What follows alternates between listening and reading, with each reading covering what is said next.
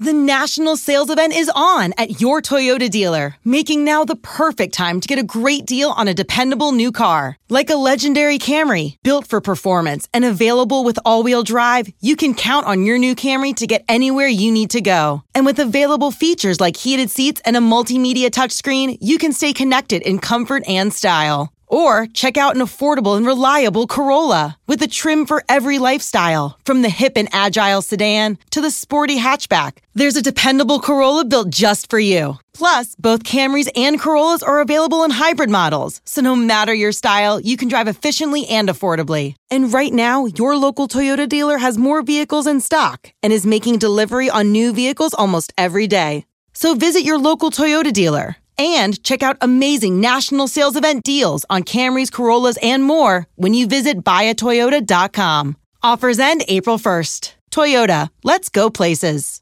In 1963, in Americus, Georgia, 15 black girls joined a protest. One for the matinee, please.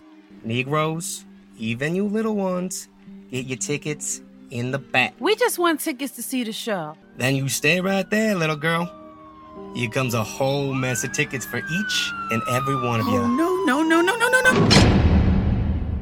For 45 days, the girls went missing without a trace. We searched all over and no signs of the girls. Now is the time to get organized. Right, Loretta?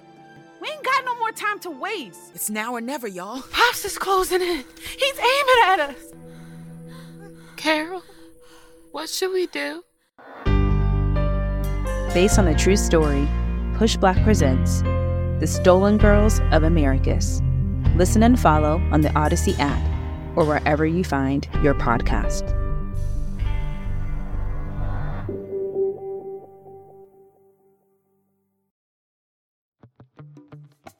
If you've ever attended a black wedding, you likely witnessed the couple jump the broom towards the end of the ceremony. Many believe this practice dates back to slavery, while others argue it originated during the 1600s in the Ashanti Kingdom in what is now called Ghana. Who's right? Well, both of them actually. This is Two Minute Black History What You Didn't Learn in School. Brooms apparently played a major role in Ashanti culture, and during marriages, a broom was even symbolically waved over the couple's head, but it's not clear that jumping over one was a common practice. Enslaved Africans brought broom culture over during chattel slavery, and like many other things, it grew and transformed because of the specifics of enslaved people's circumstances. During slavery, vows exchanged between enslaved black people were illegal and did not constitute an official marriage. For that reason, jumping the broom became a ritual intended to legitimize their marriages. The ritual lost popularity after emancipation, but the novel and miniseries Roots introduced it to a new generation. Some claim jumping the broom symbolizes a leap of faith, but that's not necessarily true either. Jumping the broom is actually just a way to connect with ancestors, join two families, and pay homage to African traditions.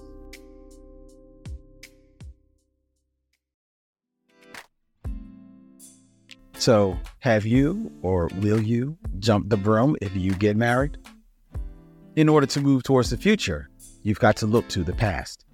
This has been Two Minute Black History, a podcast by PushBlack. If you enjoyed this episode and want to show your support, please rate and subscribe to our podcast. Together, let's celebrate and honor the legacy of Black history.